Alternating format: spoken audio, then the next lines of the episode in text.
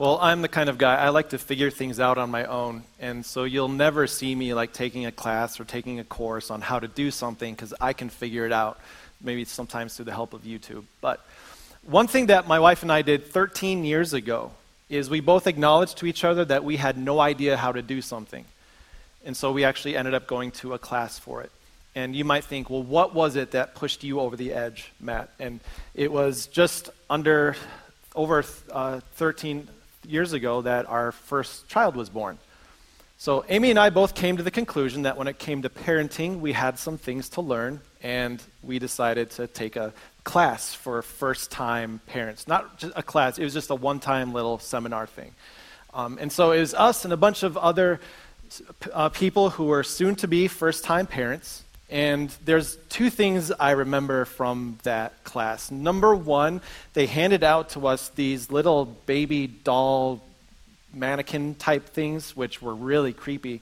But the thing they did was they, they handed them first to the dad and they said, Here, take this. And as I surveyed the room, like there was a look of horror on all of our faces because it was just dawning on us that this was real. Like it was about to happen. We were going to be first time dads. And so there was this look of horror as we were like, Oh my goodness, what did we get ourselves into?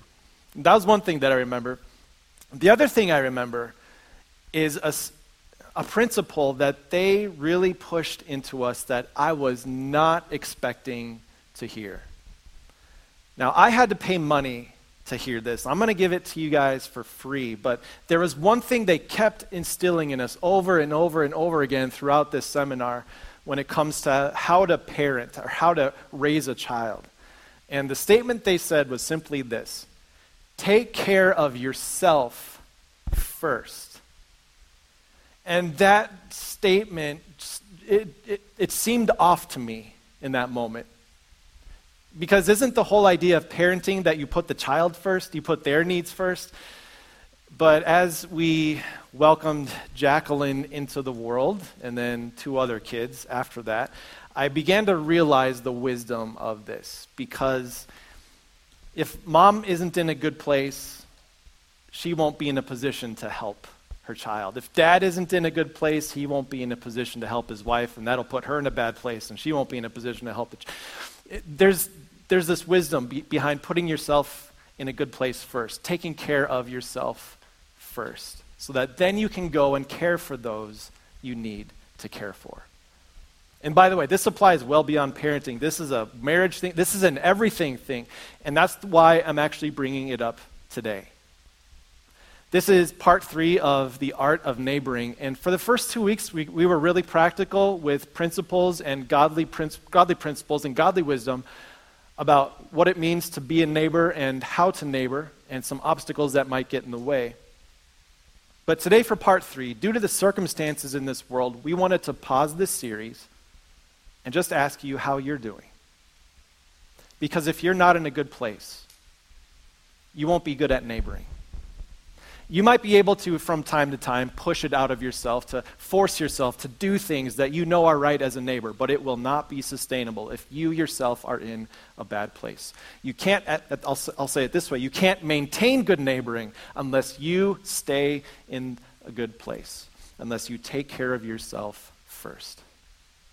And what I know is here's the thing the reason why we're doing this part three now is because we're aware of what's going on in the world. If we had preached through this series six months ago or a year ago, we probably wouldn't be talking about this today. But with, with, the, with things the way they are, we knew it was t- time to, to, to just pause on looking at your neighbor out there and how to neighbor them and to, to say, How are you doing? Are you in a good place? As I prepared for the message today, one thing that really stood out is how the story of the Good Samaritan illustrates this in so many ways. Now, the disclaimer is that I know the Good Samaritan was a parable. It's a fictional story that Jesus made up to teach a truth. So the characters we see in it are made up. They, they never lived, they never existed. But as you take this principle of taking care of yourself first and you apply it to that story, there's all sorts of things that start to come up. The Good Samaritan had to be in a good place in order for him to be able to help that poor person who was beat up and left for dead on the side of the road. And I'm not, I'm not going to reteach the whole story because we talked about it in week one, but here are some of the things that I realized this week. The Good Samaritan, in order to help his neighbor, to be a neighbor, he had to be in a good place in many ways. He had to be in a good place time wise or schedule wise. He had to have the flexibility in his schedule to be able to pause on that road, look at his neighbor in need, and help him. He had to be available. It would have been a different parable if the Good Samaritan had a not so happy wife who was waiting for him to get home and he was going to get in trouble. And sorry, guy, I don't have time to help you because I got to get home today. It would have been a different story if that Good Samaritan didn't have the time to help. And here's what I know about us today We've been gifted time over these last four months, at least most of us. We've been given time that maybe we've never had. But yet, because of the circumstances, we're still not available. It seems like we're still isolated, we're still alone, and that can put a person in a bad place. The other thing I saw from the Good Samaritan is that he had to be in a good place financially because for him to be able to stop and give him some first aid treatment from his own supplies. And then on top of that, for this Good Samaritan to take this man to an innkeeper and pay the innkeeper money to take care of him, the Good Samaritan had to be in a good place financially so that he could be in a position to help. If he had been in debt or poor, he would have walked by the Good Samaritan and, or walked by the, the man who was beaten up and he would have said, ah, Sorry, I, I just don't have the resources to help you. I'm not in a position to help. And I was shocked by what I saw that's going on in our country right now with regard to being in a good place financially. Uh, what I saw was that in the last few months, as we surveyed Americans how they're doing, over 50% were worried about providing food for themselves or their family. Also, over the last few months, uh, surveying, uh, as you surveyed Americans, what, what we found is that just under 50%, 44% are worried about making rent, about paying the mortgage. And about a third were sure that they were at least going to miss one payment. A lot of us are in a bad position financially, and at the very least, all of us are in a questionable position financially. And when that is wreaking havoc on you, it can keep you from being in a good place. The Good Samaritan also had to be in a good place emotionally because if you remember the parable, the Samaritans and the Jews were at odds. They were enemies. There was basically, it was racism at its worst in the first century. So for this Samaritan to help this Jewish man, he had to be so certain of who he was. He had to be so resilient emotionally that he was ready to walk into a situation where others might mock him and question him and call him names. But he was strong emotionally. And here's what I know about us today uh, surveys show that one in three Americans are showing clinical signs of depression and anxiety. Not that they feel depressed or they feel worried, but they're, they're, they're showing clinical signs of it. We're in a fragile place, emotionally speaking, and that can put you in a bad place. And, and then finally, this is kind of a a little deal, but kind of a big deal too. Finan- physically, the, the Good Samaritan had to be in good physical condition to be able to lift this man up onto his donkey and then walk along with the donkey to, to the place where they were going. But maybe just one quick observation is that when anything is off schedule wise or financially, and especially emotionally, it almost always takes a toll physically. So these are just some of the ways that the Good Samaritan had to be in a good place in order to be the good neighbor that Jesus described him as. And I want you to ask yourself where you're at. Where are you at in this moment? Where have you been the last few months? Have you been in a good place or not? As soon as you start thinking about it, you probably, if you've been in a bad place or if you're in a bad place right now, what I know is that you're probably shying away from this question because it's bringing up some feelings of guilt and shame. Shame because people might be looking down on you for being in a bad place. Guilt because you you feel like you're letting people down because you're in a bad place. And this isn't a fun thing to talk about. It's not a fun thing to get into. But what I know about being a good neighbor is that it's so important to take care of yourself first. So what we're going to do today is I'm not going to go through physical and emotional and financial and you know schedule stuff. Uh, we're not going to go through that. But what I do want to show you is what Jesus did to help people get into a good place a place that was so good that it allowed them to overcome the guilt and the shame and start to address these other things that were working against them. But first, I want to share this with you. This is what we're starting with. To be, a, to be good at neighboring, you need to be in a good place. And so for today, we're going to set aside the neighbors for a minute, and we're just going to talk about you. Where are you at? How are you doing? And to give you some sense of hope, or maybe some sense of direction, I'm going to start with this simple idea, which I'm sure everyone in the room and everyone watching online would probably agree with in a heartbeat, which is this that Jesus was in a good place when it comes to his everything. He was just in a good place. He always knew perfectly where to draw the lines. He knew how to have compassion on the right people. He knew how to confront the people that needed to be confronted, and it was always from a good place. Now, the question is, how did he do that? And don't just say, well, he was the Son of God. He could do whatever he wants. He was a human being just like me and you. How did he stay in a good place? And the answer might shock you. Do you know why Jesus could stay in a good place? It's because he took care of himself first. Sometimes you see in the, the stories, the scriptures about him, you see that as things were starting to get elevated and things were getting busy, he would withdraw from the crowd to be by himself so he could pray and talk to his father. He was in a good place, not because he was the guru of finances or the guru of emotional health. He was a good teacher and he knew some things about that. But what brought him to a good place was something deeper, something more important and more to the core. And he gets to it in one sentence the night before he died. The night that he was probably, arguably, in the worst place imaginable, the eve of his death, not just death, but crucifixion, he was talking to his disciples about what put him in a good place. And he, he says it in one single sentence. He turns to his disciples the night before he died and he says, As the Father has loved me, so I have loved you remember what's about to happen to him. Going to a cross to suffer in a way that I can't imagine. And yet, his heart is for his disciples, his love is for them. He's not looking for anything from them because he's received everything he needs from his Father. He says, As the Father has loved me, so I have loved you. The love that came from my Father was so full and so perfect. It has filled me up in every way I need, so much that I can forward that love on to you.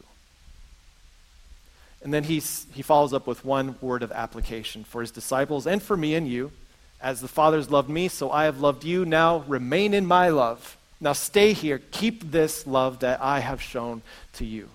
And what he's doing here is he's changing in us our perspective of what it means to be in a good place. To be in a good place starts with the idea of grace. That's the word that Jesus used. Love the, the way he used loved here is, as you might know, there's different words for that. The, the word that we often associate in English with this word is grace. And it's, it's tricky for me to explain grace because we don't really have a, a an English word that describes it well. So, first, I'm going to tell you what grace is not, and then we're gonna sh- I'm going to show you what it does. But grace is not reciprocal and it's not contractual.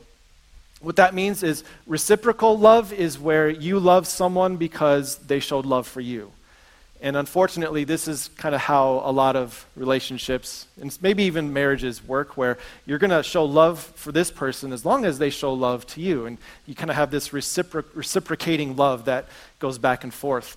The only problem is when one of you fails to love the other, the love falls apart. And there's no longer that love. What Jesus is talking about is not reciprocal love. It's also not contracted or contractual love.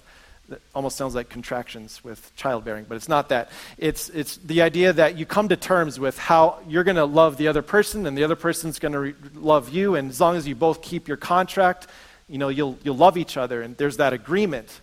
It, it almost sounds good because you've got an agreement maybe in, in, that you've verbalized. But that's not the love Jesus is talking about. It's not a love that depends on the other. Jesus said, As the Father loved me, so I love you. It's a love that can't be reciprocated. It's a love that can't be contractual. It's just a love that you can pass along, that comes to you and goes through you. Love, as Jesus explained it, is only something that you can forward to the people around you. Grace, as Jesus described it, can only be forwarded, it can't be earned. It can't be deserved. It can't be contracted out. It can't be reciprocated for. It's a one way thing. As God has loved me, so I love you. And the reason I want to double down on this right now is because if you're going to take care of yourself first, this is what you absolutely need to know. God's love for you isn't about how you've been handling your emotions. It's not about how strong you are, mental health speaking. It's not about how great your finances look. It's not about your schedule. It's not about how available you are for your neighbor. God's love for you depends on Him loving you. It's His choice. As the Father has loved me, so I have loved you. It's, it's a love that can only be forwarded, it can't be earned. And again, the reason I, I, bring this up is because I think when it comes to being in a bad place, there's so much guilt and there's so much shame that can accompany that. It's important to take a moment to remember that with God, He doesn't give you guilt, He doesn't give you shame, He, he gives you grace. He just fills you with grace. And as, as we go on here, there's, there's another element that we need to work in, and it's brought up by the disciple John, who, by the way, was there with Jesus that night before he died. Jesus was talking so much about love and loving one another, and this impressed John so much that he wrote some letters that basically expound on that idea of what it means to be loved by God and to pass that love along to others. And John brings it up so well. We're going to turn to his letter. It's 1 John chapter 4. John says, Dear friends, let us love one another. Not because you're guilted into it, not because you're so ashamed of yourself that you have to do it. Let us love one another because love comes from God. As God has loved me, all I do is I forward that on to you. He goes on to say, Everyone who loves has been born of God and knows God.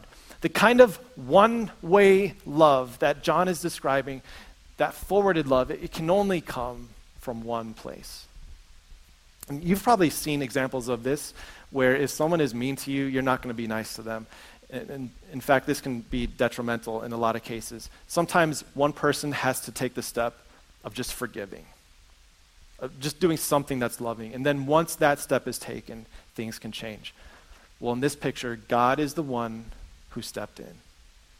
He forgave, He loved, and that changes things. And John says the only way you could possibly forward this is if you have first received it. And then he goes on to st- state it in a negative way. He says, For whoever does not love does not know God, because God is love. And I'll maybe put this in the context of followers of Jesus. When you act unloving, you're acting like you don't know God. Which sounds kind of harsh, but it's true, isn't it? Because if you could, in every moment of every day, remember what God has done for you, it would have a tremendous impact on your life. Um, let me step away from the message just a minute. Can I ask you kind of a fun question? And I hope this brings a bit of a smile to your face. Was there a moment in your life where something so good happened, something so amazing happened that nothing could make you unhappy for a while? Like something so amazing happened that you couldn't be in a bad mood if you wanted to. Uh, maybe a, silly, a common example comes to mind. Like if you've got your crush in high school or college, whatever it is, you know, you've got your crush and you're kind of shy, but eventually you work up the nerve to ask the person out, and they say yes. Like that changes your entire day, doesn't it? I mean, everything is good. Your car could break down that day. You don't care.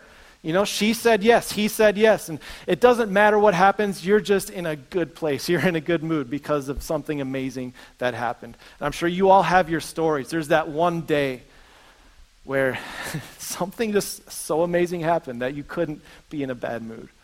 And John is saying in these words, Isn't that true of God?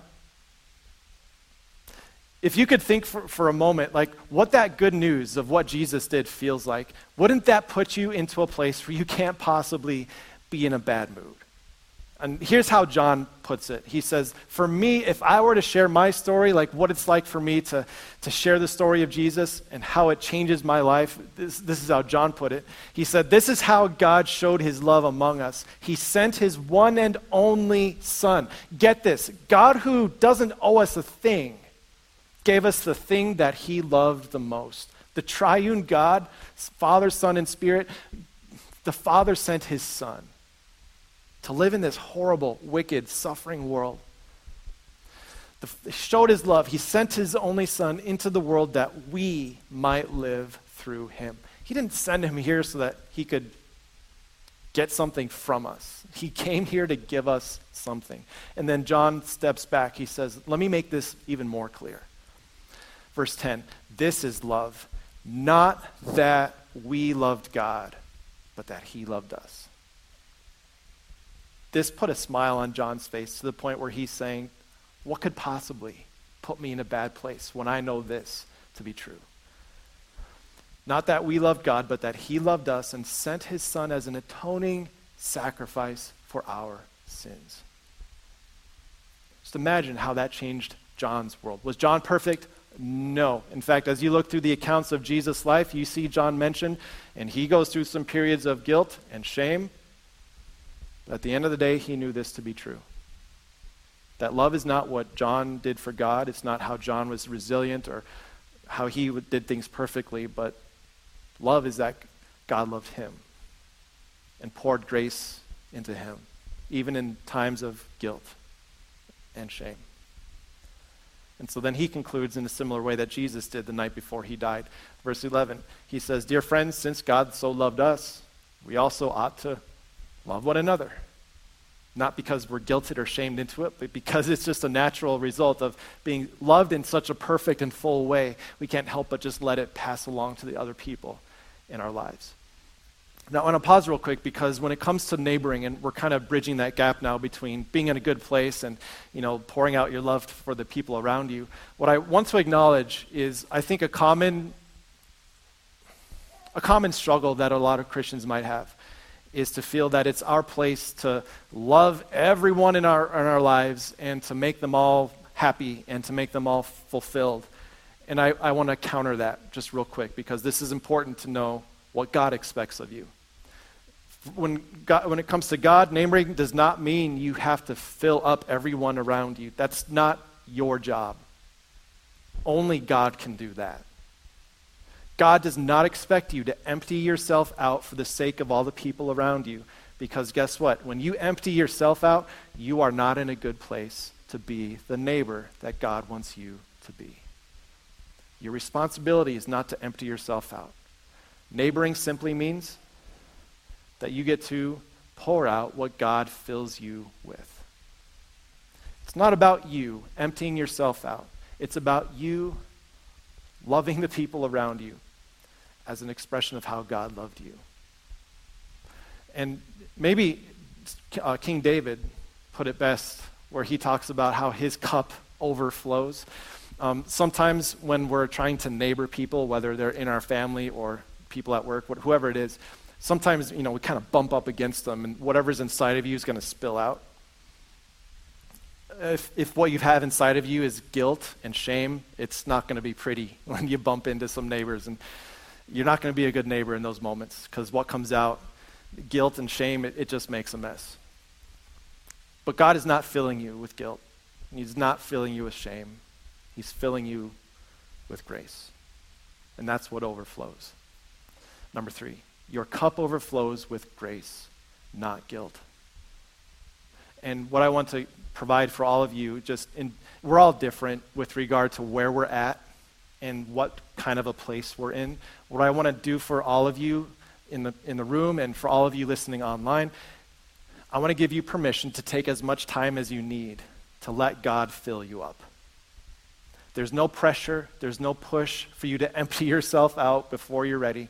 Would you let God have that time to fill you up with grace so that on His terms, all the guilt and shame can be addressed and got, gone away with? And then one day, when you're ready to let that grace overflow, it's going to be a good place for you to be.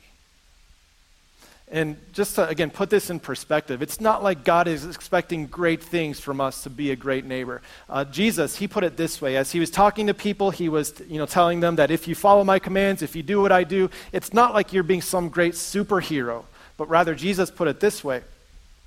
So you also, when you have done everything you were told to do, as you love others as God has loved you, you should say, We are unworthy servants. We've only done our duty. And that's the point with this. Being a good neighbor, it's not a superhero thing. Basically, all it means is you've been taking care of yourself first. And you've been giving God the time and the space to be able to fill you up with what you need the most. So that it's not shame, it's not guilt over wherever you're at that's making you react the way you are. But you get to overflow with grace to the people around you. So, my application for you is this ask yourself the question where are you at? Maybe there's a financial or emotional or physical or some other thing in your life that you know has been a source of making you in a bad place. The application is not to address that yet.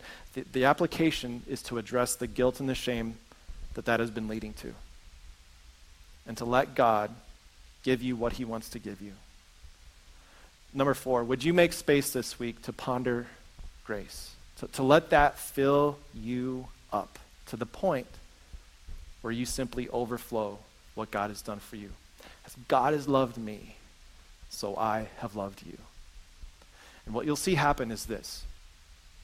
You'll see yourself begin to transform. This is a God thing. You'll see yourself transform because when grace takes root in your heart, it changes the way you view things.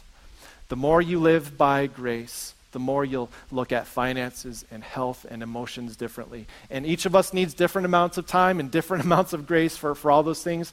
Give yourself the time and the space that you need. But at the end of the day, what God wants is for us to live by grace and not by guilt.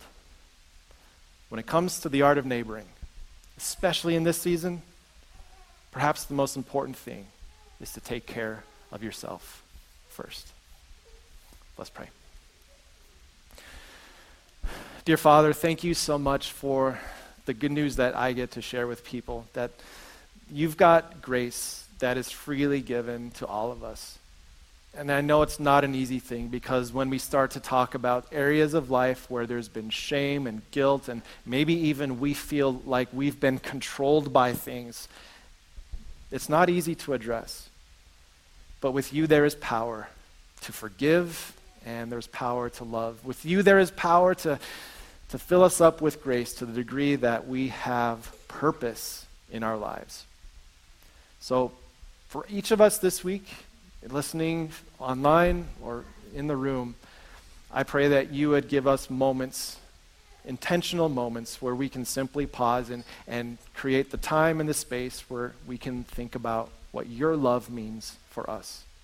So that it's not about us emptying our cup for the people around us. It's about you overflowing your love to them. I pray all these things in our amazing Savior's name, Jesus, who, who conquered sin and death for us. All in his name I pray. Amen.